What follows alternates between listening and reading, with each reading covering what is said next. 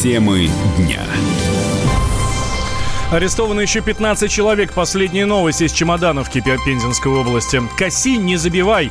Чиновники придумали э, способ борьбы с лесными пожарами. Потрогал, равно изнасиловал. В Думу э, внесен законопроект о домогательствах. И я в айтишнике пошел. Названы самые популярные профессии у абитуриентов. Об этом и не только далее. В студии Валентин Алфимов. Здравствуйте. 15 участников массовой драки в Чемодановке арестованы на два месяца. Такое решение принял Первомайский районный суд Пензы. Сотрудники прокуратуры и Следственного комитета продолжают общаться с местными жителями. На прямой связи со студией корреспондент «Комсомольской правды» Роман Голованов. Роман, здравствуй. Что сейчас происходит в Чемодановке? Валя, привет. Но если бы апокалипсис пошел по земле, я думаю, он выглядел именно так. Потому что э, Чемодановка – это одно село, Лопатки – это село второе. Вот именно из села Лопатки двинулись толпы цыган в Чемодановку разбираться с русскими. Вот мне удалось пообщаться с местными жителями. Вот, например, с Татьяной. Ее муж участвовал как раз в той разборке среди 20 русских мужчин, которые пришли поговорить с цыганами. А пришли они поговорить потому, что цыганские дети, ну, лет 12-13, приставали к девочкам на пруду и угрожали их изнасиловать, даже вот пытались это сделать. Тогда пошел по селу клич, что надо бы поговорить, мужики собрались, два человека пришли, тут на них напали цыгане. И вот она рассказывает, что после этого, когда приехали уже в, ответ 200 цыган, стали э, громить все село, стали избивать, и вот ее мужа закидали камнями.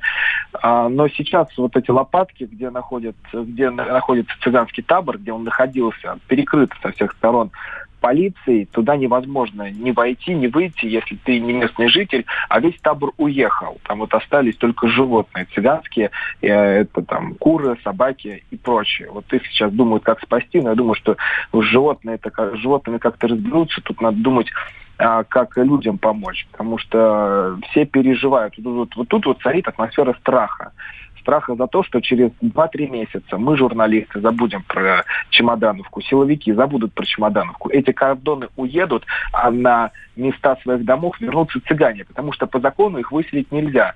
Дома куплены, там они зарегистрированы, это их собственность. И никто бросать ее не собирается. И вот есть опасения, что через 2-3 месяца цыгане вернутся, начнут мстить. Да, серьезная ситуация. Роман, спасибо большое. А Роман Голованов, наш специальный корреспондент, находится в Чемодановке и окрестных селах. Э, следи за развитием событий. Сегодня с Романом будем еще общаться в прямом эфире. Ведем тему Чемодановки. Э, Чемодановки у нас э, в эфире радио «Комсомольская правда». Чиновники предложили изымать земельные участки за нескошенную траву и мусор. Таким образом, Министерство экономического развития предлагает от, э, э, отбирать участки, которые заросли травой или превратились в свалку. Э, их, соответственно, э, отнимут через суд. Но будут и исключения, отметил адвокат Тимур Маршани.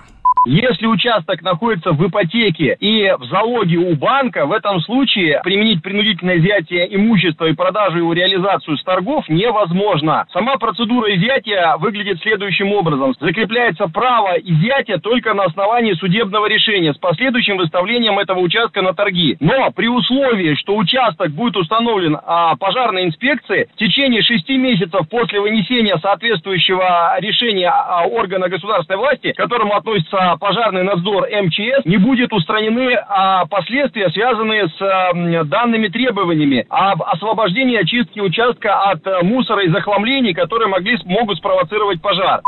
Когда изъятую землю реализуют на торгах, часть стоимости вернут ее прежнему владельцу. В России много брошенных земельных участков, рассказывает юрист садоводов России Полина Тришина. Некоторые из них давно превратились в леса. Не меньше покинутых деревень, в которых заросшие огороды могут вспыхнуть от малейшей искры. Но в инициативе Минэкономразвития есть недоработки, считает Тришина. Соответственно, по законопроекту, да, он нужен, но хочется отметить, что не совсем понятно, насколько он будет реализовываться, потому что есть э, проблемы, связанные с тем, что отсутствуют сведения о собственнике земельного участка, и непонятно, у кого его нужно изымать, да, кто будет надлежащим ответчиком, да, и кому, собственно, нужно будет э, вернуть деньги после выкупа. Не совсем понятно, да, а есть ли обязанность органа, который будет заниматься организации всего процесса. Ну вот э, пока из законопроекта мне это непонятно, но я думаю, что э, при дальнейшем изучении это станет более явным. Поправки были разработаны в соответствии с указом Владимира Путина о мерах по ликвидации последствий природных пожаров на территории Забайкальского края. В апреле этого года 17 населенных пунктов региона оказались в огненной ловушке. Погибло больше трех тысяч животных, больше 150 семей остались без крова. На прямую линию с Владимиром Путиным поступило больше 800 тысяч обращений. Их прием продолжается. Люди задают вопросы о разных сферах э, здравоохранения, ЖКХ, образования. Но проблемы в каждом регионе одни и те же. Обманутые дольщики, коррупция и произвол. Из Красноярска репортаж нашего корреспондента Ольги Сысоевой. «Защитите нашу семью», – попросила Мария Дьяченко. Не так давно ее мать, глава счетной палаты Красноярского края Татьяна Давыденко, дала интервью столичному журналисту Андрею Караулову. Она сообщила о космических, иначе не скажешь, хищениях в лесной отрасли. В ответ Давыденко получила громкий скандал и обвинение в предвзятости, ведь ее дочь, та самая Мария, владелица компании «Аэропром», ежегодно получала миллионные госконтракты на тушение лесных пожаров в крае. А недавно этого дохода лишилась, когда те самые контракты поделили между несколькими фирмами. Я считаю, что только благодаря интервью с Андреем Карауловым моя мама сейчас жива. Но давление, дискредитация и угрозы продолжаются. Я боюсь за жизнь и здоровье мамы. Я боюсь за нашу семью. Владимир Владимирович, вы единственный, кто может нам сейчас помочь и защитить. Я прошу вас, защитите нашу семью простых людей свои заботы. В Дивногорске, небольшом городке под Красноярском, еще 7 лет назад жителям выделили две сотни участков под строительство жилья для многодетных семей. Выделили вроде бы честно, но, как выяснилось позже, не совсем. Построить на этой земле ничего нельзя. Нет коммуникаций, электричества, дорог. В 2012-2013 годах в черте нашего города выделено 209 участков для многодетных семей по федеральной программе. На сегодняшний день нам до сих пор не подведены коммуникации, электричество, водоснабжение. Также нет дорог, чтобы добраться до своих участков. Поэтому многие семьи не могут начать строительство и проживать в уже построенных домах из-за отсутствия необходимой инфраструктуры. Также некоторым семьям отказывают в разрешении на строительство, мотивируя это тем, что выделенные участки находятся в санитарно-защитной зоне. Неоднократные Собственники участков обращались в местную и краевую администрацию, писали губернатору и в администрацию президента. Но результата нет. Некоторым семьям вообще отказывают в разрешении на строительство, объясняя это тем, что выделенные участки находятся в санитарно-защитной зоне. Собственники участков дошли до губернатора, но все бесполезно. И, как всегда в таких случаях, уповают только на президента. Еще не менее резонансная история. У главы государства попросил помощи депутат городского совета Красноярска Аркадий Волков, осужденный на 7 лет строгого режима по обвинению во взятке и мошенничестве. Этот приговор вызвал много вопросов. Как утверждает гособвинение, по просьбе Волкова на одно из предприятий города фиктивно устроили двух сотрудников, которые на самом деле трудились в проекте депутата «Машина добрых дел». Ущерб городской казне составил 700 тысяч рублей. Именно такую зарплату успели получить эти двое. Меня, конечно, очень оскорбляет позиция а, государственного обвинителя, который просит для меня 11 лет строгого режима, сколько могли бы попросить, наверное, людоеду. Прошу суд и справедливо оценить мои действия, избрать мне любое наказание, не связанное с реальным лишением свободы. А вот вопрос, который из года в год задается Владимиру Путину. От обманутых дольщиков. Дело о компании «Реставрация». Одно из самых громких в Красноярске дел. Пострадали 1300 человек, но директор фирмы Николай Коваленко, объявленный в международный розыск, преспокойно живет на шикарной вилле в Италии. Уважаемый Владимир Владимирович, с экранов телевизоров мы слышим ваши указания на дострой долгостроев. Однако красноярские власти ваши поручения игнорируют и саботируют. С момента банкротства реставрации прошло уже полгода. Однако источники финансирования достройки наших домов не определены. Дорожных карт до настоящего времени нет. Для того, чтобы власти о нас помнили, мы вынуждены ежедневно проводить одиночные пикеты. Уважаемый Владимир Владимирович, к вам обращаются полторы тысячи семей Красноярского края, граждан России. Помогите нам достроить наши дома. Удастся ли красноярцам попасть на прямую линию к президенту, наверняка никто не скажет, ведь вопросов миллионы со всей страны. Но каждый надеется, что его проблему таким образом через обращение к Путину можно будет решить. Юлия Сысоева, Елена Некрасова, Комсомольская правда, Красноярск. Темы дня.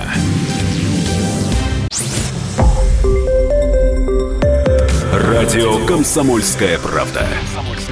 Более сотни городов вещания и многомиллионная аудитория. Калининград 107 и 2 FM. Эм. Кемерово 89 и 8 FM. Эм. Красноярск 107 и 1 FM. Эм. Москва 97 и 2 FM. Слушаем всей страной.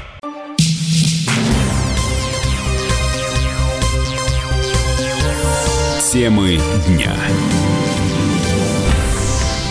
Вы слушаете радио «Комсомольская правда» в студии Валентин Алфимов. Названы самые популярные профессии у абитуриентов. Исследование портала Superjob показало, что российские выпускники чаще всего выбирают программирование и медицину. Третье место занимают инженерные специальности.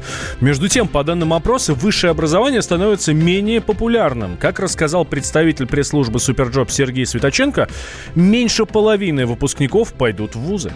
В нашем опросе приняли участие полторы тысячи родителей выпускников школ из всех регионов страны. Мы выяснили, что после окончания школы дети все чаще поступают в средние специальные учебные заведения. Так, в нынешнем году о том, что их ребенок продолжит обучение в колледже или училище, говорят 27% россиян. Девять лет назад таковых было лишь 8%. Закончив школу, пойдут в ВУЗ дети 47% респондентов. В 2010 году в университеты и институты после школы поступали дети дети 80% опрошенных. Что касается самых популярных профессий у детей при поступлении в колледж или в училище, это программисты, медицинский работник. Эти профессии указали 17 и 11% родителей выпускников соответственно. Дети 7% опрошенных будут учиться на повара или кондитера. По 6% респондентов указали, что их дети выбрали обучение на бухгалтера-дизайнера. Вузовские факультеты информационных технологий и медицины также наиболее популярны. Их выбрали дети 17 и 16% респондентов респондентов, дети 10% опрошенных поступают в вузы на различные инженерные специальности. И у 9% родителей дети выбрали юридические факультеты. Стране необходимы рабочие руки. Рынок для специалистов со средним образованием расширяется. Поэтому выпускники школ все чаще предпочитают училище, училища вузам. Это отмечает директор Института развития образования Высшей школы экономики Ирина Абанкина остается в экономике довольно большая доля неквалифицированного труда. Этот э, сегмент, как правило, у нас заполняется все-таки э, мигрантами. И в крупных городах, средних городах возник дефицит как раз на квалифицированных по рабочим специальностям, современных уже, владеющих в том числе и даже цифровыми технологиями. Это спрос со стороны рынка труда сигнализировал о расширении потребностей таких специалистов и сыграло уже для семей позитивным драйвером на то, что есть смысл смысл переориентироваться на программы среднего профессионального образования, тем более во многих колледжах сейчас и современное оборудование, и они наладили тесные связи с работодателями, и это больше вероятность трудоустройства, причем именно по специальности, чем часто после даже вуза. Поэтому вот эта траектория среднее профессиональное образование, даже включая годовую службу в армии, стала для многих семей тоже более привлекательной. В эту сторону как бы качнулся маятник. Колледжи, училища нацелены на подготовку подготовку квалифицированных кадров. Почти половина россиян с высшим образованием трудятся не по специальности. 30% опрошенных э, отказались от работы по профессии из-за невозможности трудоустройства. Еще 24% пожаловались на низкую зарплату, а 20% заявили, что нашли себя в другой сфере.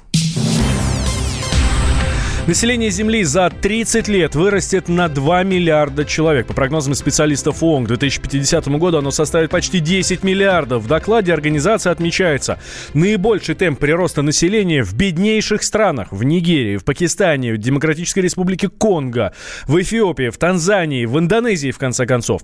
Также ожидается, что через 8 лет Индия обойдет Китай в рейтинге самой населенной страны. Директор Института демографии Высшей школы экономики Анатолий Вишневский подчеркивает, подчеркивает, что рост населения может привести к глобальным экологическим проблемам. Потому что происходит так называемый демографический взрыв в развивающихся странах. Там снижается смертность, а рождаемость еще какое-то время остается высокой. И вот за счет этой разницы между более низкой смертностью, чем раньше, по-прежнему высокой, хотя она тоже снижается, но медленно рождаемостью, и образуется вот такой большой естественный прирост. Это началось где-то во второй половине 20 э, века и будет продолжаться в Китае. Проводилась жесткая политика по ограничению рождаемости, то им удалось затормозить рост населения. В Индии тоже снижается рождаемость, но более медленно, потому что там нет таких радикальных методов, как в Китае. И поэтому Индия обгонит Китай. Очень быстро будут расти африканские страны, такие как Нигерия, но вообще все африканские страны, потому что сейчас рождаемость снизилась и снижается во всех странах. В Африке еще э, остается рождаемость очень высокой. Главное э, опасность, э, ну, во-первых, это большая нагрузка на ресурсы Земли – и экономически, и на экологически, потому что эти же это люди, которые их там новые миллиарды прирастают, и их потребление постепенно увеличивается, это потребление всех ресурсов. По прогнозам ООН, население России сократится на 11 миллионов, однако Вишневский не согласен с этим. Он отмечает, что организация не учитывает приток мигрантов в Россию. Космический туризм стал доступнее. Теперь на МКС можно будет отправиться на кораблях американской компании Boeing. Удовольствие не дешевое, стоимость полета на зарубежном аппарате не меньше, чем на нашем Союзе. Пока, кстати, единственным, который возит путешественник на орбиту. А это около 50 миллионов долларов. Но улететь несложно. Главное, благополучно вернуться. В России к этому относятся настолько серьезно, что даже создали специальный отряд по спасению космонавтов. Василий Воронин выяснял, как на Земле встречают покорителей космоса.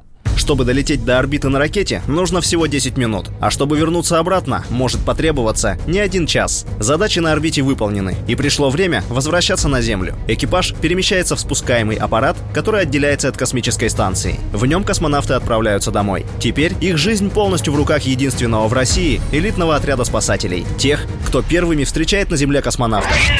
Неподалеку от города Южноуральск в Челябинской области расположена авиабаза Упрун. Отсюда до стартовой площадки Байконур, которая расположена в Республике Казахстан, почти полторы тысячи километров. Когда экипаж МКС возвращается домой, звено космических спасателей перебрасывают ближе к космодрому. Первая задача — установить координаты спускаемого аппарата. Как рассказал фельдшер парашютно-десантной группы Андрей Новоселов, при облете предполагаемой зоны посадки даже видно, как аппарат спускается на землю. Мы занимаем первую готовность, прилетаем в зону нашей ответственности, через которую значит, пролетает космический аппарат. И мы находимся в этой зоне. А также через нас происходит ретрансляция связи. Мы его даже видим, как он пролетает недалеко от нас. Мы висим на высоте 7 с небольшим километров. И он э, летит, светится, аппарат. Если до объекта можно добраться автотранспортом, то отряд выдвигается по земле. На вооружении у спасателей стоят амфибии ЗИЛ. Эти вездеходы начали разрабатывать после аварийного приземления в тайге советских космонавтов Беляева и Леонова. Иначе спасатели десантируются с воздушного транспорта. На случай, если капсула упадет на территории России, на авиабазе остаются дежурить два вертолета. Начальник поисково-спасательной парашютной и десантной службы подполковник Евгений Солнцев говорит, что процесс извлечения экипажа занимает довольно продолжительное время. Данное мероприятие обычно занимает около 5-6 часов.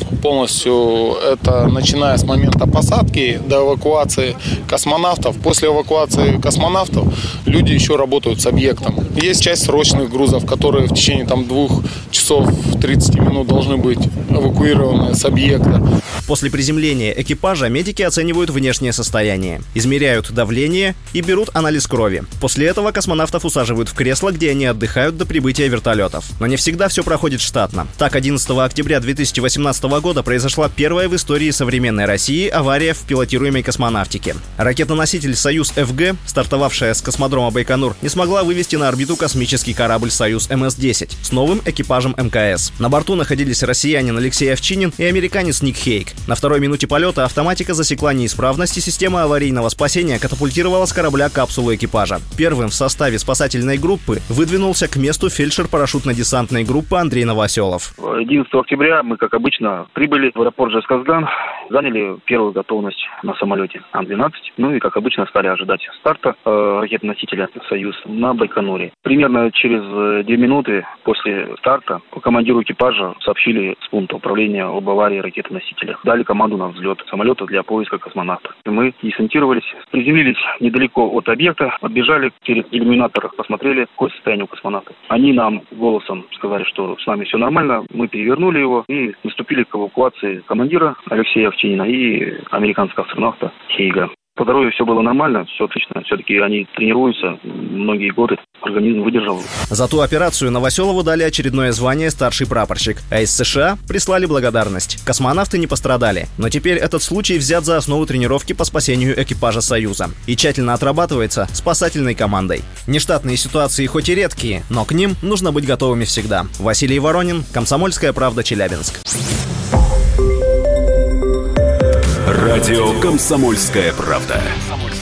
Более сотни городов вещания и многомиллионная аудитория.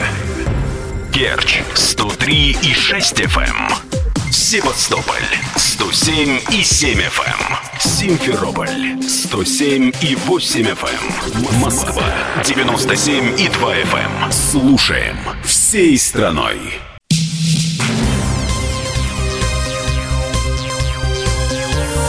Темы дня. Вы слушаете радио «Комсомольская правда». Меня зовут Валентин Алфимов. Магазины будут отдавать продукты с истекающим сроком годности на благотворительность. Нереализованную ритейлерами еду примут больницы, хосписы и поликлиники. Об этом сообщил, сообщил член комиссии с этой, по правам человека при президенте Евгений Бобров. В обычных продуктовых магазинах примерно от четверти до трети всех продуктов выбрасывается за истечением сроков хранения. Мы предлагаем те продукты, срок годности которых истекает, скажем, остается 2-3 дня, передавать нуждающимся социальным и другим учреждениям за плату или бесплатно, это все обсуждается, тем, чтобы они были потреблены в этот же либо на следующий день. Никаких проблем не будет. Предприятия не будут выбрасывать это все как мусор, будут удовлетворены нужды социальных социальных учреждений. Сейчас эта деятельность ритейлерам невыгодна, потому что они должны и платить налоги, и по линии Роспотребнадзора есть непонимание, поскольку эта продукция относится к зоне риска, и получается, что они вроде как портят здоровье людей. Здесь нужно уточнить налоговое законодательство, санпины, тем, чтобы ритейлеры могли продукты с истекающим сроком хранения спокойно передавать либо продавать, если это дорогой сыр, например, нуждающимся учреждениям, и меньше будет образовываться отходов. Продукты можно отдавать хоть в последний день срока годности, подчеркнул Бобров. Но некоторые магазины не то что отдавать почти испортившиеся, протухшие оставляют на полках, э, переклеивая сроки годности, рассказал исполнительный директор Ассоциации экспертов рынка ритейла Андрей Карпов. Ну, на самом деле, как раз это является достаточно большой проблемой в организации этого процесса, потому что продукцию с истекающим сроком хранения а, необходимо еще каким-то образом собрать. А, собрать, аккумулировать в одном месте для передачи, например, на благотворительность, а это, соответственно, достаточно большая проблема. А, мало того, а, продукция уже с истекшим сроком хранения, она не может быть никуда а, передана, потому что реализация такой продукции даже на благотворительность, она запрещена. Соответственно, это также создаст достаточно много проблем э, ритейлеру. Поэтому э, потенциально, я думаю, что ритейлеры готовы э, обсуждать участие в подобного рода благотворительных проектах, но требуется гораздо более серьезная проработка э, такой возможности участия. Ранее Роспотребнадзор и Минприрода предложили сократить количество отходов, запретив уничтожать продукты питания, которые пригодны для употребления. В Госдуме предложили приравнять сексуальные домогательства к изнасилованию. Законопроект разработал депутат Руслан Бальбек. В документе речь идет о э, настойчивом приставании к людям и домогательстве сексуального характера, а особое внимание уделено преступлениям против несовершеннолетних. Закон предусматривает уголовное наказание до 6 лет лишения свободы. Председатель общественного движения «За права женщин» Людмила Айвар э, считает, что такого закона в России не хватало. По ее мнению, предполагаемый срок наказания небольшой. Он не соответствует э, преступлению. Начинаться будет статья от нуля То есть это может быть и штраф, но самые страшные последствия – это наступление физических или психических последствий в отношении жертвы. Я хочу сказать, что до 6 лет лишения свободы – это не а, такой большой срок наказания, и преступления а, а, хотят отнести к категории средней тяжести. Понимаете, четко должно быть прописано в а, норме, а, которая будет регулировать данный а, ответ, данную ответственность, что является сексуальным домогательством. То мы можем вообще сделать э, и ввести на уровне правительства правила ухаживания за противоположным полом. Э, есть определенные виды доказывания в уголовном процессе. Это могут быть свидетельские показания первое. Это могут быть записи телефонных разговоров второе. Это может быть запись разговора, э, который происходит визуально э, при встрече. Я думаю, что когда э, сексуальные домогательства могут иметь уже крайнюю форму, то в данном случае может проводиться не, некое наблюдение со стороны специальных сотрудников. Но на первых эм, как бы, этапах вот таких действий, конечно, жертва должна фиксировать все, что происходит в отношении нее. Домогательство, согласно законопроекту, будет квалифицироваться как преступление средней тяжести. Срок лишения свободы суд, суд определит в зависимости от наступивших общественно опасных последствий. Автор инициативы предполагает, что женщины согласятся с его позицией. Радио «Комсомольская правда». Более сотни городов вещания и многомиллионная аудитория. Ставрополь 105 и 7 FM. Эм. Севастополь 107 и 7 FM. Эм. Калининград 107 и 2 FM. Эм. Москва 97 и 2 FM. Слушаем всей страной.